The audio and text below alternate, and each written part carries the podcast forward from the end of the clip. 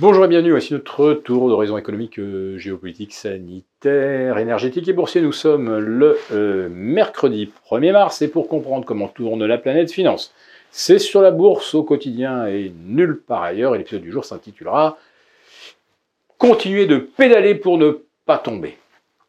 Eh bien, le CAC 40, vous l'avez constaté, il ne tombe pas. Et depuis le 2 février, depuis un mois, quatre semaines, euh, il latéralise entre 7380 et 7200. On pourrait se dire que euh, c'est bon signe, après 30% de gains, ça ne perd rien. La théorie veut que, après l'épisode de latéralisation, ça ressorte le haut.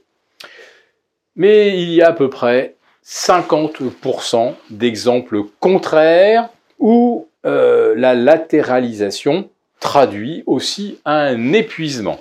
C'est du 50-50. Mais c'est très révélateur de la, de la psychologie actuelle. Tout le monde pense que la pièce va retomber du bon côté. Tout le monde voit le verre à moitié plein. Et quand je dis tout le monde, c'est effectivement beaucoup, beaucoup de monde. Pourquoi? Eh bien parce que les 30% que le CAC a gagné, tout le monde constate que ça paraissait impossible par tous les moyens, euh, toutes les explications les plus alambiquées qu'on pouvait imaginer.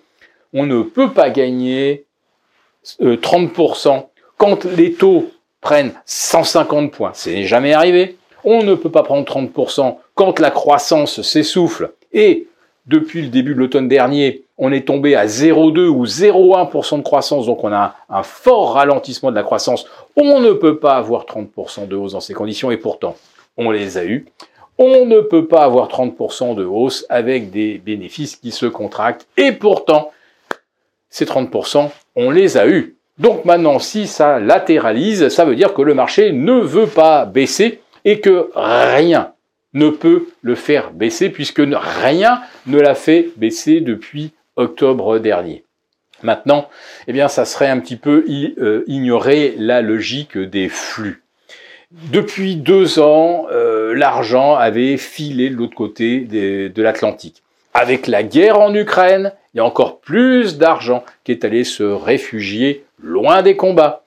Et puis ben maintenant, on a l'air de se dire que l'Europe, bon an mal an, a trouvé euh, des, euh, des, fournisseurs de gaz, euh, trouvera du diesel, bref, va plus ou moins s'en sortir, en tout cas beaucoup mieux que ce que l'on redoutait. Et là, ben, vous avez un énorme flux qui retraverse l'Atlantique en sens inverse. Vous voyez, c'est comme une espèce d'énorme paquebot.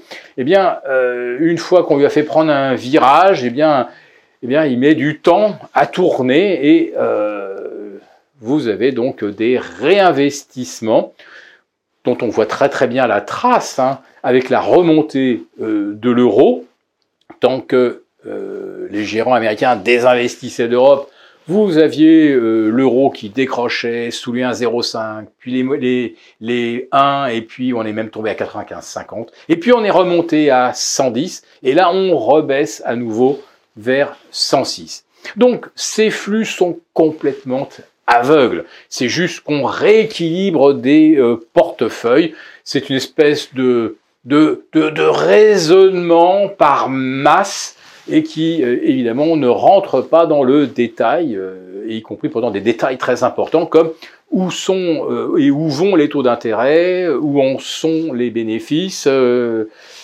à quel niveau de non-croissance allons-nous accéder en 2023, parce que ça sera probablement de la non-croissance d'ici le deuxième semestre, et avec une inflation qui en plus de ça continue de progresser. On l'a vu en France, 6,2%, on attendait 6 et on espérait moins. Et si vous retirez l'alimentation et l'énergie, ça n'améliore pas le tableau. Les prix progressent euh, en excluant euh, l'énergie. Et on apprend donc que euh, pour l'alimentaire, il faut s'attendre à une poussée de fièvre terrible pour mars, avril, mai, juin. Autrement dit, les chiffres de l'inflation vont être très très moches. Mais voilà, vous avez cette conviction que rien ne peut faire baisser le marché et que dans la meilleure hypothèse de consolidation, on sera dans de la latéralisation.